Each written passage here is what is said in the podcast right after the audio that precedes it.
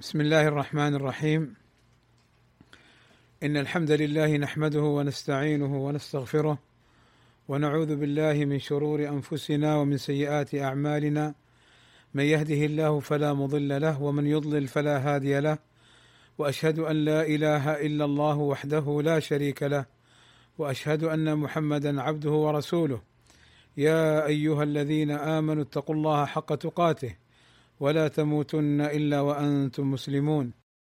يا أيها الناس اتقوا ربكم الذي خلقكم من نفس واحدة وخلق منها زوجها وبث منهما رجالا كثيرا ونساء واتقوا الله الذي تساءلون به والأرحام. إن الله كان عليكم رقيبا.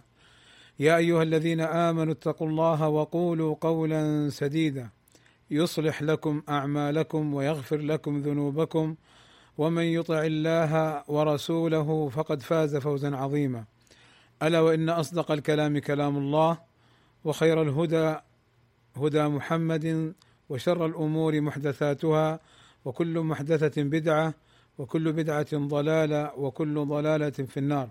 أما بعد ففي هذه الليلة المباركة إن شاء الله تعالى نلتقي في محاضرة بعنوان بيان محاسن الدين الإسلامي والتي نظمتها جمعية الدعوة والإرشاد بالنبق أبو قصر.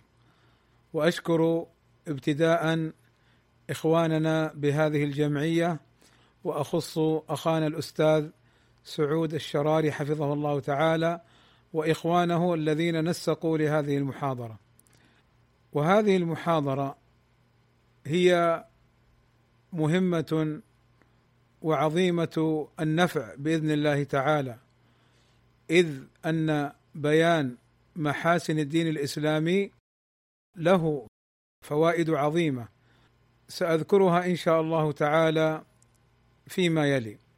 والمحاسن في اللغة قالوا كلمة لا مفرد من لفظها والمعنى المواضع الحسنة من الشيء وقالوا المحاسن من الأعمال ضد المساوئ.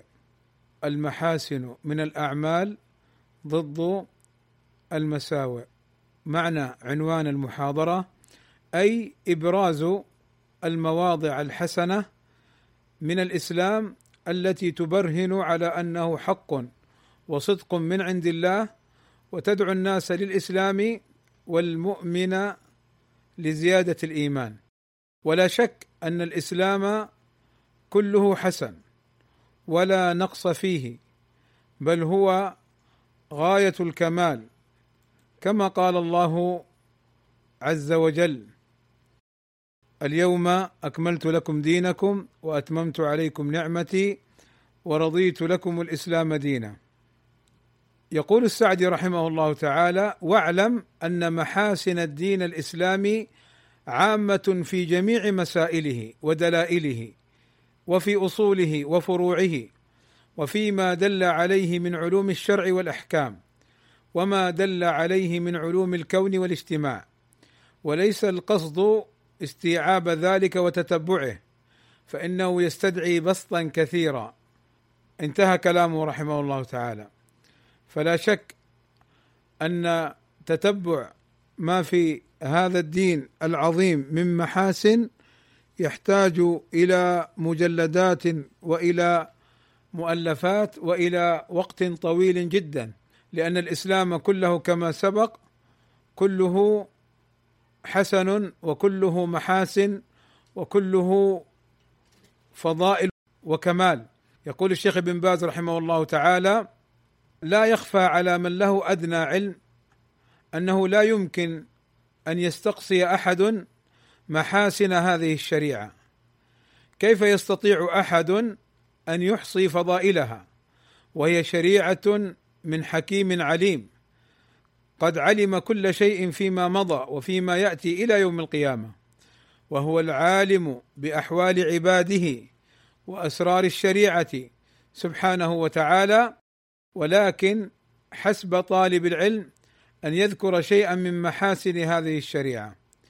اذا لا بد أن نعلم في بداية هذه المحاضرة أن المراد ذكر شيء من محاسن الشريعة وإلا الاستقصاء لا يمكن لكثرته ولأن الشريعة كلها حسن ولا نقص فيها فهي شريعة كاملة رضيها الله عز وجل لعباده المؤمنين دينا وأتمم علينا نعمته بكمالها. فمنها هنا ننطلق في مدارسة هذا الموضوع. وكذلك أيضا ظهر لنا أن قول أهل العلم محاسن الدين الإسلامي مرادهم جميعه. وليس المراد أن هناك مواضع غير حسنة. وليس المراد أن هناك مواضع غير حسنة. فإن الله عز وجل هو الذي شرع هذا الدين فهو دين كامل لا نقص فيه. أهمية هذا الموضوع تظهر أهمية هذا الموضوع من وجوه. الأول أن الاشتغال بهذا الموضوع فيه تقرب إلى الله عز وجل لما فيه من التفكر والتدبر في نصوص الشريعة ومعرفة عظيم مكانة الدين الإسلامي. قال الشيخ ابن باز رحمه الله تعالى مبينا أهمية هذا الموضوع قال إن البحث في الشريعة الإسلامية وما يتعلق بمحاسنها ومصالحها وعنايتها بالعباد وما يتعلق بالضرورة إليها أمر عظيم والحاجة إليه شديدة والتفقه فيه والعناية به من أهم الأشياء. انتهى. ثانيا أن في دراسه هذا الموضوع ومدارسته شكر لله عز وجل على عظيم نعمته على عباده لما من عليهم بهذا الدين الذي هو خاتم الأديان. ثالثا أن معرفة محاسن الدين تزيد في إيمان العبد وتعينه على الثبات على الحق وعلى الصبر على الطاعة وعن المعصية وعلى المصائب والأقدار. رابعا أن إدراك محاسن الدين يعين الداعي إلى الله عز وجل في دعوته للناس إلى الإسلام إذ يظهر لهم محاسنة. ولو تأملنا النصوص الشرعية فإننا نجد فيها الترغيب في هذا الدين وما فيه من رحمة وثواب وفضل ونعمة وأمور عظيمة. فلا شك أن هذا الموضوع ليس جديدا بل هو ظاهر وواضح في النصوص الشرعية. فإن ذلك الرجل كما سيأتينا إن شاء الله لما جاء إلى النبي صلى الله عليه وسلم مسلما أو أراد الإسلام اشترط عليه أن يغفر الله له ما تقدم من ذنبه. فأخبره النبي صلى الله عليه وسلم أن الإسلام يجب ويغفر ما قبله. فهذا فيه ترغيب لمن أراد الإسلام أن يدخل فيه. قال صلى الله عليه وسلم الإسلام يجب ما كان قبله أن يكفر ويمحو. خامسا أن معرفة محاسن الإسلام فيها رد للشبهات التي تثار حول الإسلام وكأنه دين إرهاب أو دين فيه تعسف وشدة أو دين لا يراعي المصالح والحكم خاصة نساء المؤمنين. فالنساء المؤمنات نجد أن بعضهن للأسف الشديد يرين أن الإسلام ظلمهن وأن حقوقهن منقوصة إلى آخره وذلك جهل منهن بحقيقة الإسلام.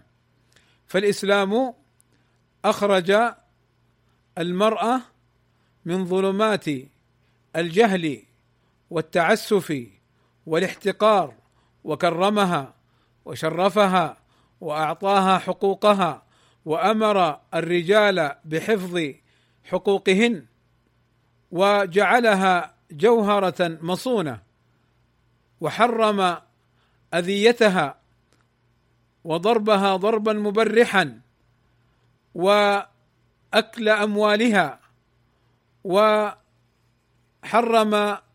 كل ما من شأنه أن يعود بالمرأة إلى حال الجاهلية. ولكن للأسف بعض نساء المؤمنين يردن أن يرجعن إلى حال الجاهلية فتظن أن حريتها في عدم عفافها وتظن أن راحتها في تقليد الغرب وتظن أن تبرجها و وأن كشفها لوجهها ومفاتنها.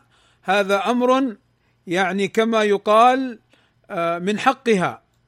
وجهلت أو تجاهلت أنها بذلك تعود لتكون مظلومة مهضومة الحقوق سلعة رخيصة لكل من أرادها من أهل الريب والإجرام وتكون غير ذات حقوق وأشد ما يكون. إذا توجهت المرأة المسلمة إلى الغرب طالبة منهم اللجوء والحماية من الإسلام ومن أهلها. فلا شك أن هذه المرأة قد جهلت ما في الإسلام من محاسن وما في الإسلام من فضائل وما في الإسلام من تكريم لها. إن الذين يحاولون أن يصوروا الإسلام في صورة داعش أو في صورة تنظيم القاعدة والتفجير والتكفير والمظاهرات والإتلاف وحرق الأموال وإتلاف الأنفس فقد كذبوا في هذا التصوير. فإن الإسلام من هذا كله بريء بل الإسلام دين العدل ودين الرحمة ودين المودة ودين تكريم الإنسان.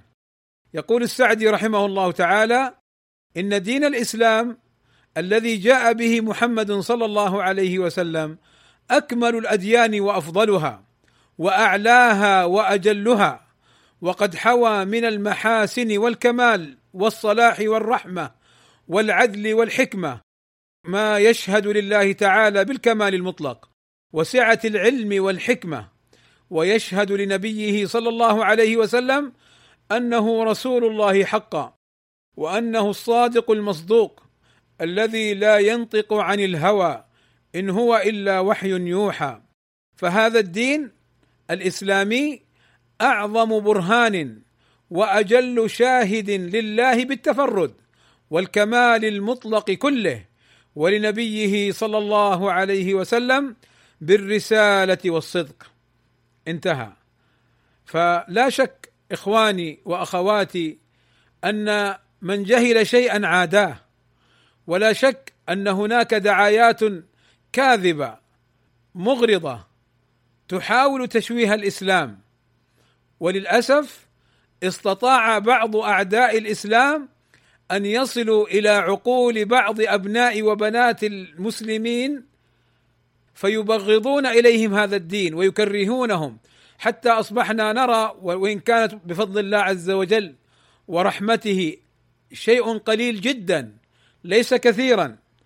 نرى أحيانا بعض هؤلاء يخرج في مواقع التواصل ويصور الإسلام وكأنه دين الرجع وكأنه دين فيه ظلم للإنسان ودين قد هضمهم حقوقهم وهذا يذكرني بقصة كعب. رضي الله عنه كعب بن مالك لما حصل ما حصل له حين تخلف عن المضي مع النبي صلى الله عليه وسلم ثم أمر النبي صلى الله عليه وسلم بهجره. وفي أثناء الهجر جاءه كتاب من أهل الكفر أن قد علمنا ما قد صنع بك صاحبك فالحق بنا يعني نكرمك ونعزك وكذا وكذا. قال كعب جاءه كتاب رسالة إلى إلى كعب. قال فعلمت يعني معنى كلامه إنه هذه امتحان.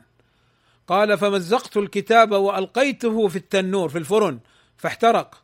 ولم يقبل أن يترك دينه ولم يقبل أن يترك رسول الله صلى الله عليه وسلم بل صبر وثبت على الحق.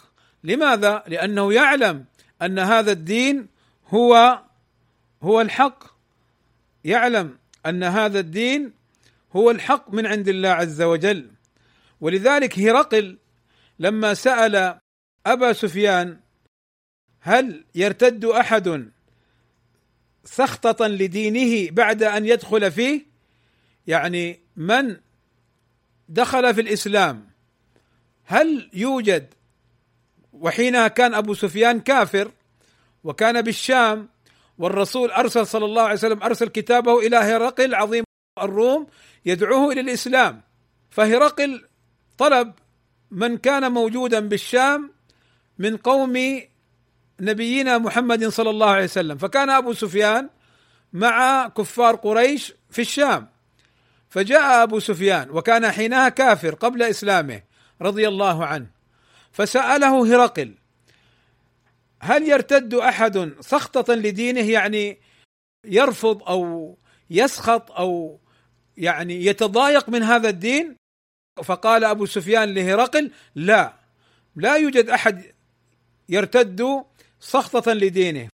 فقال هرقل شوفوا هرقل نصراني كافر. ماذا قال؟ قال فذكرت أن لا وكذلك الإيمان. حين تخالط بشاشته القلوب. يعني إذا دخل الإيمان في قلب العبد ما يترك الدين. لماذا؟ لأنه يعلم أنه حق وأنه على الفطرة وأن هذا فيه رضا الله عز وجل وفيه اطمئنان النفس وأن ما سوى هذا الدين باطل. فكيف يأتينا اليوم للأسف الشديد؟ بعض الناس يتأثرون بهؤلاء. إنهم أصغوا واستمعوا للحاقدين على هذا الدين للكارهين لهذا الدين فألقوا إليهم سمعهم وقلوبهم حتى نسأل الله السلامة والعافية فتنوهم. الله عز وجل ذكر لنا عن أهل الكتاب في قوله سبحانه وتعالى ما يود الذين كفروا من أهل الكتاب ولا المشركين أن ينزل عليكم من خير من ربكم. والله يختص برحمته من يشاء. والله ذو الفضل العظيم. إلى أن قال في الآيات التي بعدها ود كثير من أهل الكتاب. لو يردونكم من بعد إيمانكم كفارا حسدا من عند أنفسهم. من بعد ما تبين لهم الحق فاعفوا واصفحوا حتى يأتي الله بأمره. إن الله على كل شيء قدير. فبين لنا سبحانه وتعالى كيف أن اليهود والنصارى والكفار يودون من المسلم أن يرتد وأن يكفر. بل إن اليهودي والنصراني يتمنى من المسلم أن يكفر ولو يكفر إلى غير دين. المهم لا يموت على الإسلام فيدخل الجنة. فإذا كان الأمر كذلك هؤلاء أعداؤنا ويحرصون على أن يحرفونا عن ديننا وأن يضلونا عن سواء السبيل. كيف نصغي لهم؟ وكيف نصدقهم؟ وكيف نسلم لهم؟ بل كيف نهرب إليهم ونلجأ إليهم؟ أتلجأ إلى عدوك؟ أتحتمي بمن يريد أن يتلفك ويريد أن يهلكك ويريد بك الشر كله؟ لا شك أن هذا أمر لا يعقل. ولكن من جهل شيئا عاداه. فلا شك أن معرفة محاسن الدين تقودنا إلى الثبات على الحق ونرد بها على الشبهات التي يثيرونها على الإسلام. فإن الإسلام كما سبق معنا دين عدل ورحمة ومودة وعدم الظلم. انظروا يقول النبي صلى الله عليه وسلم انصر أخاك ظالما أو مظلوما. قالوا يا رسول الله هذا مظلوم ننصره وكيف ننصر الظالم؟ قال أن تكف على يده أو أن تأخذ على يده يعني أن تمنعه من الظلم. أن تمنع أخاك من الظلم لا تعين على الظلم. ما هذا الدين؟ إنه من عند الله عز وجل ليس من وضع البشر وإلا البشر ينصر بعضهم بعضا. ولكن هذا الدين من عند الله عز وجل. كذلك من أهمية معرفة محاسن الدين.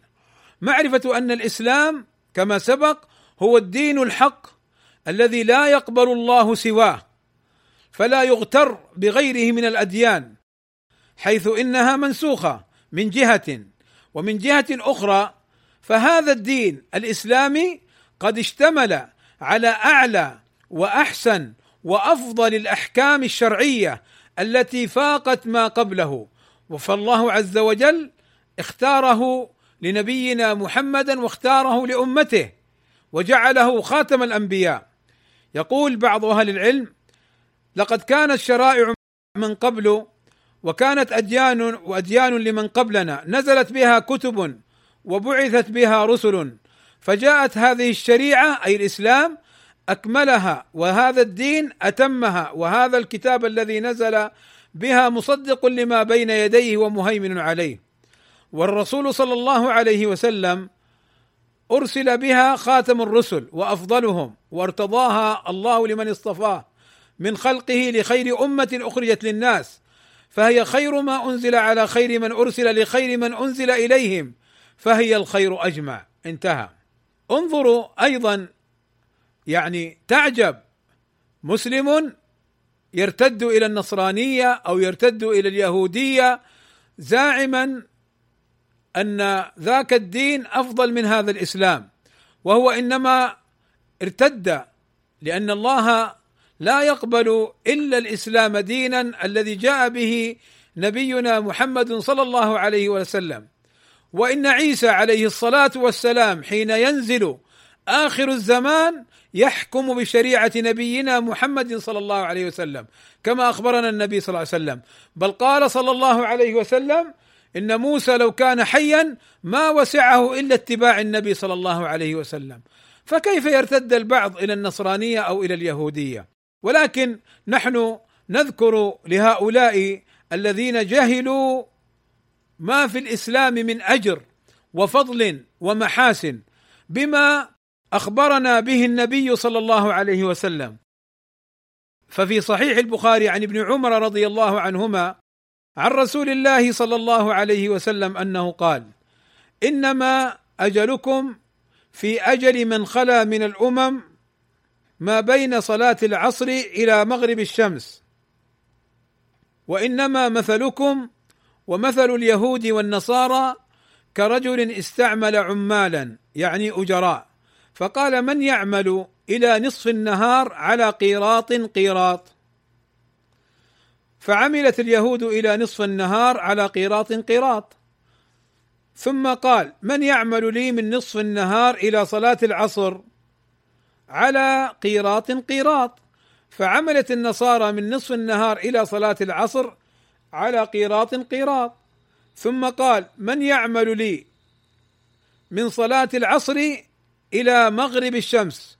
طبعا لاحظوا أن عمل اليهود أن عمل اليهود من أول النهار إلى نصف النهار طويل ثم عمل النصارى من نصف النهار إلى العصر طويل ثم جاء عمل أمة محمد صلى الله عليه وسلم. يقول ثم قال من يعمل لي من صلاة العصر إلى مغرب الشمس وقت قليل. على قيراطين قيراطين أجر أكبر. ثم قال صلى الله عليه وسلم ألا فأنتم يعني أمة محمد صلى الله عليه وسلم ألا فأنتم الذين يعملون من صلاة العصر إلى مغرب الشمس وقت قليل وأجرنا قيراطين قيراطين كبير ألا لكم الأجر مرتين فغضبت اليهود والنصارى فقالوا نحن أكثر عملا وأقل عطاء قال الله لهم هل ظلمتكم من حقكم شيئا؟ قالوا لا. قال الله تعالى فإنه فضلي أعطيه من شئت. فبين لنا هذا الحديث فضل أجر المؤمنين وقلة أجر من كان قبلنا من اليهود والنصارى. بل أهل الكتاب بل من كان من أهل الكتاب فأسلم فله أجره بعد إسلامه مرتين. ولكن المسلم إذا انتقل إلى اليهودية أو النصرانية ارتد فإن مات على ذلك ففي النار خالدا مخلدا. فأي العمل أفضل؟ وأي الجهة أسلم؟ وأي الدين يجب علينا اتباعه؟ إنه الإسلام الذي جعله الله عز وجل خاتم الأديان وأرسل لنا خاتم الأنبياء والرسل فلا نبي بعده صلى الله عليه وسلم. أيضا في معرفة فضائل ومحاسن الإسلام بعباداته ومعاملاته وأحكامه فيه معرفة سوء حال أهل الأهواء والبدع والمنحرفين عن الحق وبضدها تتميز الأشياء. لأن المسلم الذي يعمل بشرع الله كما أرسل به النبي صلى الله عليه وسلم وكما كان عليه السلف الصالح رضوان الله عليهم فإنه يحقق بذلك ما أمرنا الله عز وجل بفعله ويجتنب ما نهانا الله عز وجل عنه. فإذا انحرفنا عنه يمنة أو يسرة فإننا حينها نضل ضلالا بعيدا. كلما خالفنا الحق وابتعدنا عنه. فلا شك أن التمسك بهذا الدين لا يعني مجرد أنك مسلم بل أنت تشهد أن لا إله إلا الله لا معبود بحق إلا الله وتكفر بما دونه سبحانه وتعالى وتشهد أن محمدا رسول الله أي الرسول الذي أمرت بطاعته ونهيت عن معصيته. من أطاعني فقد أطاع الله ومن عصاني فقد عصى الله. كما قال صلى الله عليه وسلم قل إن كنتم تحبون الله فاتبعوني يحببكم الله وما آتاكم الرسول فخذوه وما نهاكم عنه فانتهوا. فلا شك أن معرفة محاسن الدين الإسلامي تقودنا إلى التأمل في حال أهل البدع والضلال. انظر إلى السواد الذي في وجه أهل البدع الذين يسبون أبا بكر وعمر ويقذفون أم المؤمنين عائشة رضي الله عنها الطاهرة الشريفة البريئة من إفك الأفاكين. انظر إلى الذين يلحدون في أسماء الله وإلى الذين يعظمون القبور ويطوفون حولها. وإلى الذين يعظمون الأولياء ويعتقدون فيهم انظر إلى سوء حالهم وسوء وجوههم فوجوههم عليها ظلمة البدع. وانظر إلى وجوه أهل السنة وما عليها من نور وهدى وسماحة وقبول. فنسأل الله عز وجل أن يجعلنا من أهل السنة. اذا هذه بعض الأمور المتعلقة بأهمية هذا الموضوع. ولا يفوتني أن أنبه إلى أن أهل العلم قد كتبوا في محاسن هذا الدين. فنجد في كلام الأئمة ما في الأحكام الشرعية من فوائد وفضائل ومحاسن. فنجده في كلام الأئمة مبثوث متفرق. ولعل أيضا آه الإمام ابن قيم الجوزية رحمه الله تعالى في إعلام الموقعين تناول كثيرا من محاسن الدين وبين أن الإسلام دين كامل وأن الإسلام فيه كل ما يحتاج إليه الناس في دينهم ودنياهم وأن هذا الدين هو الدين الذي رضيه الله عز وجل لهذه الأمة. أيضا هناك رسالة للشيخ السعدي رحمه الله تعالى. رسالة للشيخ السعدي رحمه الله تعالى عنوانها الدرة المختصرة في محاسن الدين الإسلامي وهي رسالة صغيرة الحجم كبيرة النفع. قرر فيها هذه المسألة أن الإسلام دين كامل وأن الإسلام في جميع عباداته وأحكامه وشرائعه تضمن أعلى وأكمل وأفضل المحاسن ثم ذكر جملة من هذه المحاسن على سبيل المثال وليس على سبيل التتبع فذكر تقريبا واحدا وعشرين مثالا على أن هذا الدين دين قد شمل على أعلى المحاسن وأفضلها وأكمل الخير وأحسنها وأنه الدين الذي ارتضاه الله عز وجل لنا وهي رسالة مطبوعة. كذلك هناك رسالة آه، للشيخ الشنقيطي رحمه الله تعالى صاحب أضواء البيان. رسالة مطبوعة بعنوان الإسلام دين كامل. الإسلام دين كامل وهي رسالة مطبوعة تناول فيها رحمه الله تعالى ما يتعلق بكمال هذا الدين ومحاسنه و يعني الرسالة صغيرة الحجم إلا أنه رحمه الله تعالى أبدع فيها. كذلك هناك رسالة للشيخ ابن باز رحمه الله تعالى مطبوعة ضمن مجموعة فتاواه بعنوان الشريعة الإسلامية ومحاسنها وضرورة البشر إليها وهي رسالة أيضا مهمة ومختصرة لكنها اشتملت على فوائد وعلى لطائف وعلى تنبيهات يحتاج إليها كل مسلم.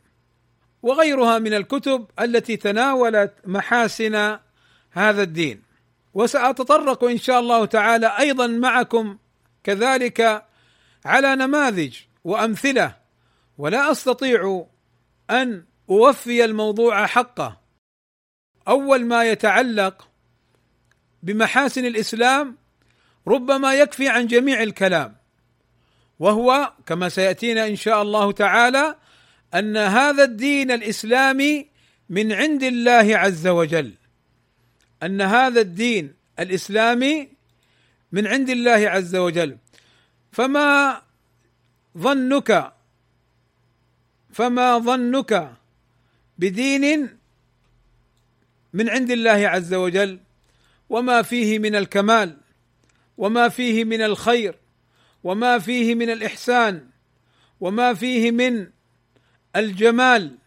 دين الله عز وجل. خالق الخلق وخالق الكون رب السماوات والأرض سبحانه وتعالى هو الذي أرسل به رسولنا محمدا صلى الله عليه وسلم. فلا شك أن هذه الحقيقة وهذه المعلومة كافية. هذا دين الله هذا دين الخالق هذا دين الرحمن هذا دين الجبار هذا دين العظيم. ما الذي نقوله بعد ذلك؟ إنما شرح وبيان لهذه الحقيقة العظيمة. فإن الله عز وجل حكيم لطيف خبير سبحانه وتعالى. ولكن من باب المدارسة والمذاكرة ومن باب أيضا ما قد يحتاج إليه بعض إخواننا ممن يحتاج إلى سماع هذه الآيات وهذه الأحاديث وهذه الأمور أتدارس معكم في ذلك. فأقول بارك الله فيكم من الأمور التي تبين محاسن الإسلام أن الإسلام دين كامل. يقول الله عز وجل اليوم أكملت لكم دينكم وأتممت عليكم نعمتي ورضيت لكم الإسلام دينا. يقول الشنقيطي رحمه الله تعالى في رسالته الإسلام دين كامل قد صرح الله تعالى في هذه الآية الكريمة أنه أكمل لنا ديننا فلا ينقصه أبدا ولا يحتاج إلى زيادة أبدا. وهذه الآية الكريمة نص صريح في أن دين الإسلام لم يترك شيئا. يحتاج إليه الخلق في الدنيا ولا في الآخرة إلا أوضحه وبينه كائنا ما كان. فالإسلام دين كامل. لا يجينا أحد يقول لا يأتي أحد يقول آه، نحن نحتاج إلى ما عند الغرب. يا أخي ألا تعلم أن الغرب في حضارتهم الآن المزعومة إنما هي مبنية على حضارة الإسلام والمسلمين؟ ألا تعلم أن الغرب يشترون ويسرقون العقول المسلمة المتميزة لأنهم فقراء. في العلم ألا تعلم أن الله عز وجل وصف علم الكفار بأنه ليس بعلم. فقال الله عز وجل وعد الله لا يخلف الله وعده ولكن أكثر الناس لا يعلمون يعلمون ظاهرا من الحياة الدنيا وهم عن الآخرة غافلون. يقول الشنقيطي في كلام له معناه قوله تعالى ولكن أكثر الناس لا يعلمون أي الكفار لا يعلمون ثم فسر لا يعلمون بقوله يعلمون ظاهرا من الحياة الدنيا والمعنى أن علم الكفار بظاهر من الحياة الدنيا ليس بعلم. ألا ترى أنهم بالأمس يقولون كذا وكذا من اكتشافاتنا؟ واليوم يقولون بعكس ما اكتشفوا وفي الغد يقولون بعكس ما اكتشفوا بالأمس وأول أمس. اذا لا لا علم عندهم في الحقيقة. فلما الانبهار بهم؟ ولم تعظيمهم؟ ونحن ديننا دين كامل ودين شامل بفضل الله عز وجل. ونحن ديننا دين كامل ودين شامل بفضل الله عز وجل. أيضا محاسن هذا الدين تظهر في أمور.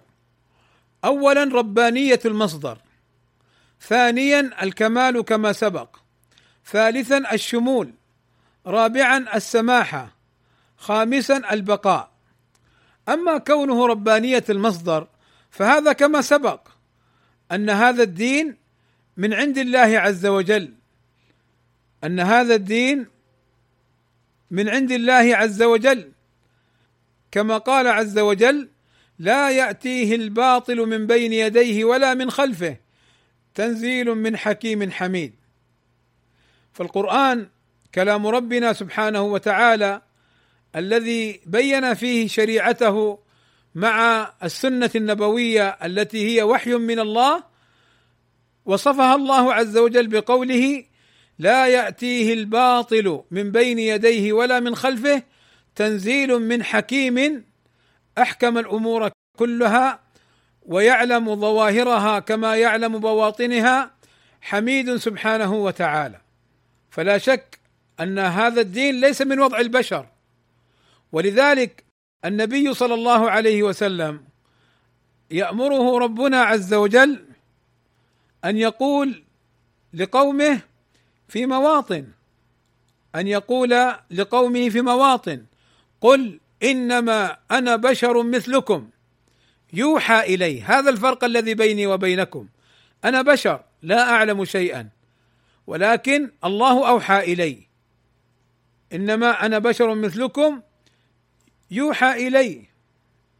ولذلك هذه الحقيقة ينبغي أن تكون ماثلة أمام عيوننا في معرفة أعلى وأكبر محاسن هذا الدين من جهة كونه ربانية المصدر.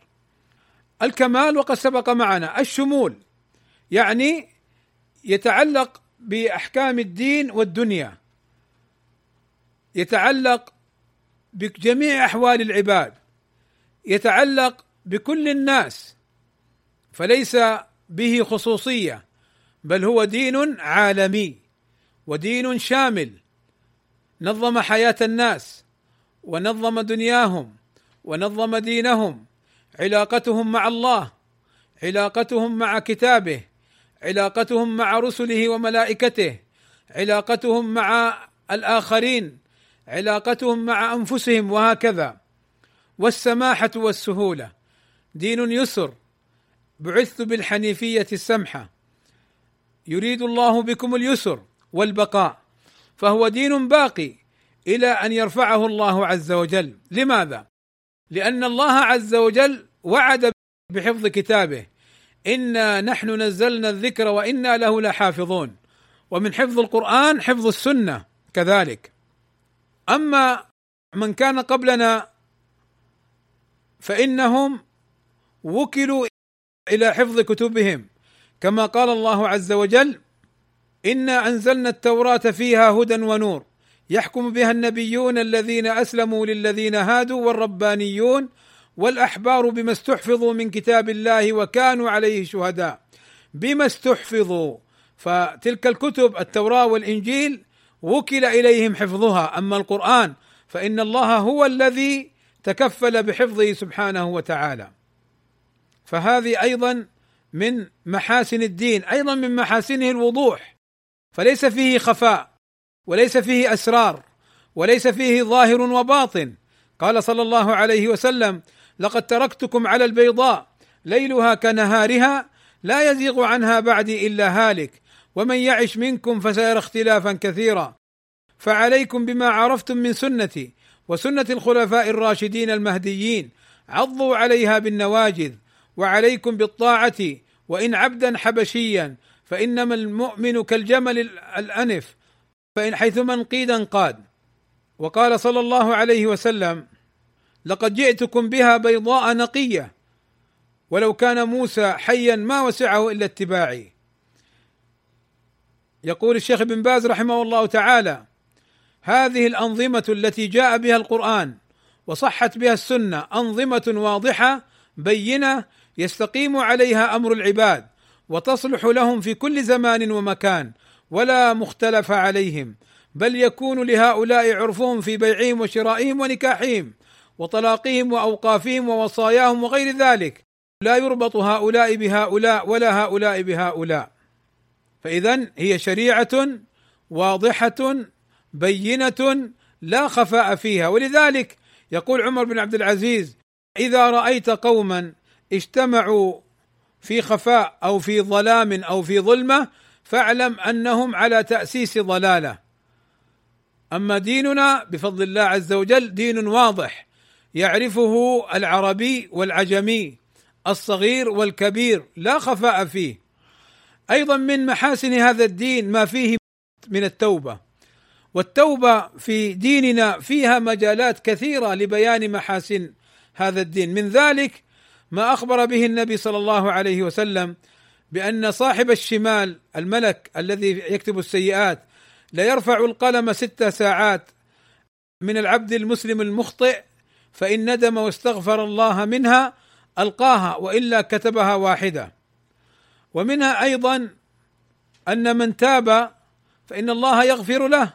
جاء رجل إلى النبي صلى الله عليه وسلم فقال يا رسول الله أرأيت رجلا عمل الذنوب كلها فلم يترك منها شيئا وهو في ذلك لم يترك حاجة ولا داجة إلا أتاها فهل له من توبة؟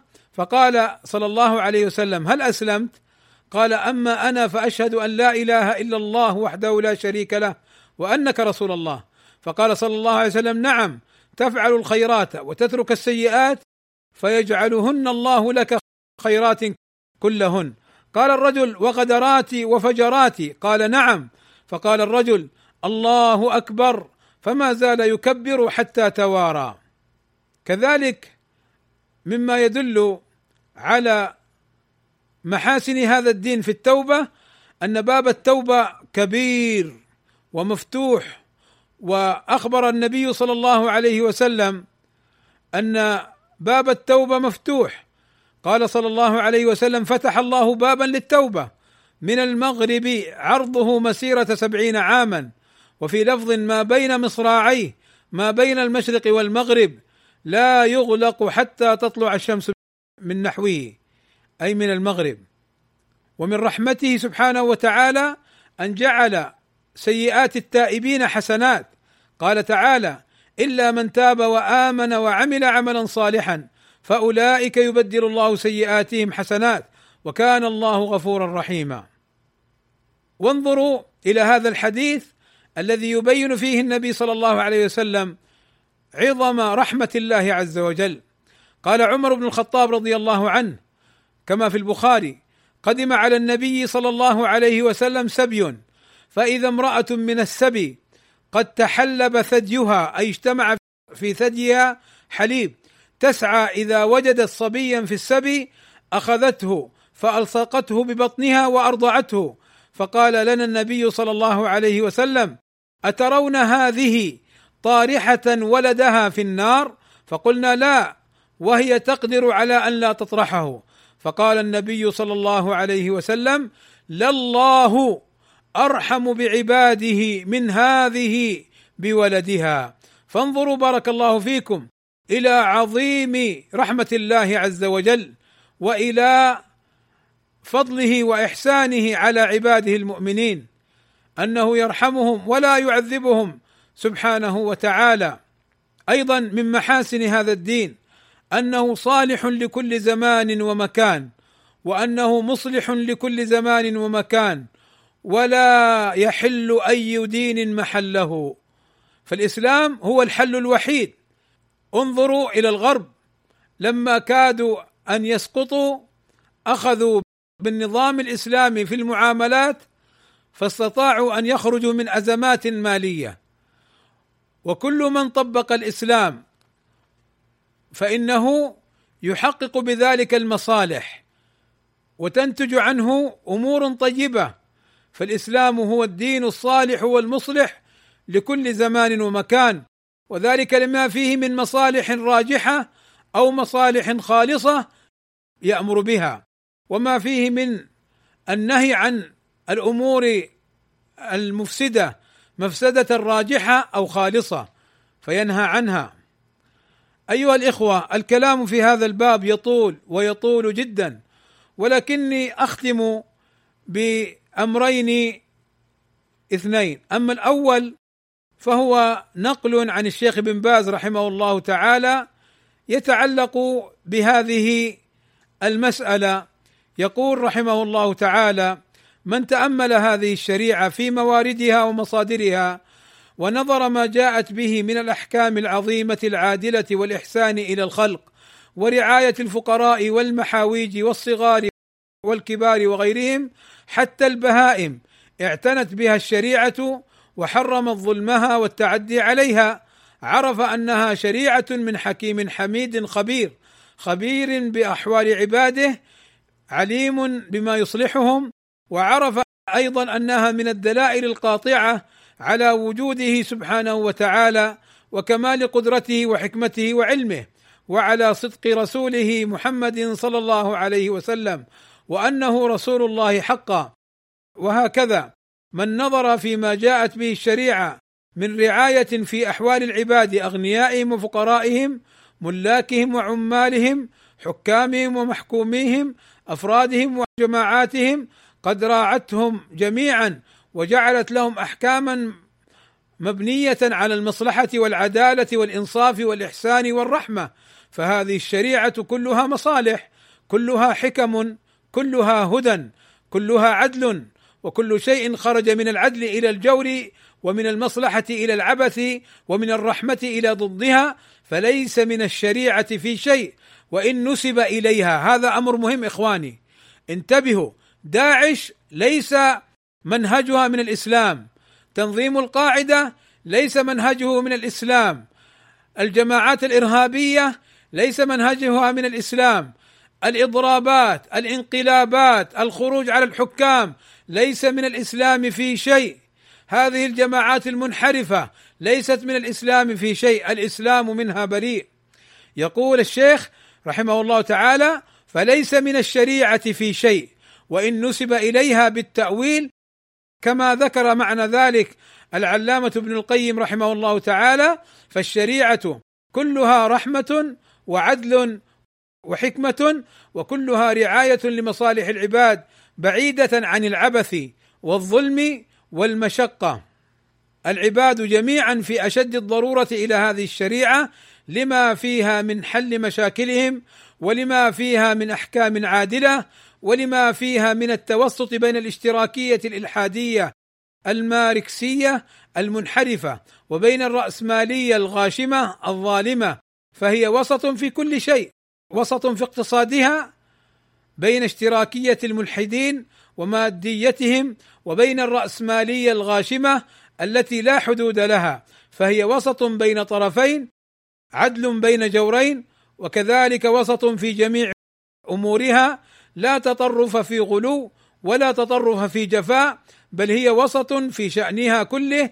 هذه الشريعة العظيمة وسط في الإنفاق والإمساك إلى آخر كلامه رحمه الله تعالى. وهو كلام مهم ومتين ويبين لنا أهمية هذا الدين العظيم. أما الأمر الثاني إخواني بارك الله فيكم الذي أريد أن أذكره لكم في نهاية هذه المحاضرة وهذا اللقاء والذي أعتذر فيه عن أمرين أما الأمر الأول عن التأخر في البدء وذلك بسبب عطل في النت ونحوه. وأما الأمر الثاني أعتذر عن الإطالة والحقيقة الإطالة أنا يعني كما يقال إن صح أن يقال مضطر إليها لأن الموضوع طويل جدا. وقد اختصرت في المحاضرة حتى في الأشياء التي أردت أن أذكرها لكم. وذلك لأني جمعت أمورا ظننت أنها إن شاء الله تعالى ستكون آه، كافية للوقت فرأيت أن الوقت طال وفيما تقدم كفاية. أقول وأعود لما وعدت أن أذكره في آخر المحاضرة من الأمر الثاني وهو تطبيق عملي لهذا الدين. انظروا إلى المملكة العربية السعودية وإلى حكامها. من الملك عبد العزيز آل سعود رحمه الله تعالى إلى الملك سلمان حفظه الله تعالى. كلهم يقولون نحن متمسكون بشرعنا وديننا ولا نستبدل به غيره ولا نرضى المساومة على الدين. فانظروا إلى حال المملكة العربية السعودية. كيف أنعم الله عز وجل عليها بالأمن والأمان وأغدق عليها بالنعم الوفيرة. وكيف أن حتى أعداءها يمدحونها. وحتى من كان على أراضيها ممن هو ليس بمسلم لما رأى التعامل الإسلامي والرحمة والعدل والإحسان أثنى على هذه الدولة وهو يبكي. يعني واحد يقول نشكر حكومة المملكة العربية السعودية آه، لما وفرته لنا من آه، لقاح كورونا. يقول نحن في بلادنا لا نجده ولا نجده إلا بثمن عال. والمملكة العربية السعودية تعطينا اللقاح بكل حب وبكل أريحية وبكل رحمة وشفقة. إن أفعال حكامنا آل سعود رحم الله من مات منهم.